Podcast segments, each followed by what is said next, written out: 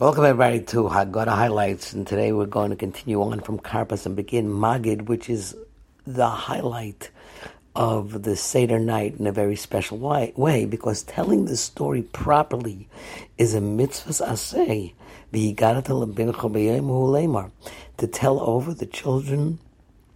the story of Yetzias Mitzrayim, and it gets long through the Haggadah, so you have to know what the main and most important parts are,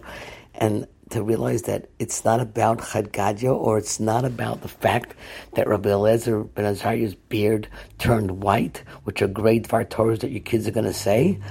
but it's not the essence of the story. So Rav Chaim Soloveitchik explains that even though every single night of the year we have a mitzvah to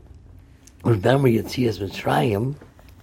the Mantischos, Yom, Seischa, Meretz, Mitzrayim, Kol Yimei Chayecha, all the days of your life. But Seder night is different. Seder night, there's a few differences. One of them is question and answer. You're supposed to do things like we mentioned in Karpas, and we'll mention other times, stealing the opportunity to evoke children's curiosity, that they can ask questions, because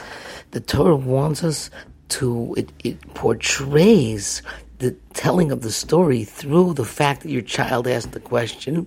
and you gave an answer. So Rabbi Chaim Soloveitchik explains that part of the Sipur is questions and answers. His grandson, Rabbi Yoshe Ber Soloveitchik,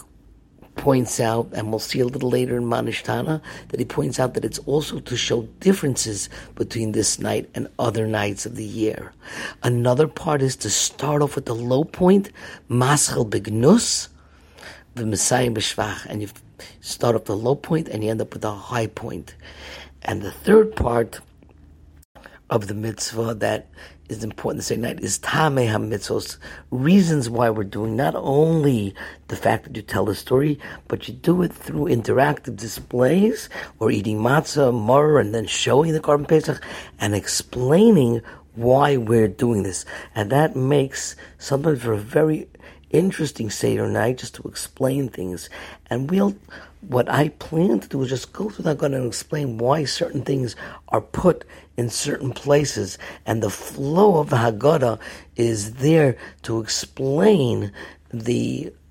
uniqueness of Seder night and the story of Sipur Yetzias Mitzrayim.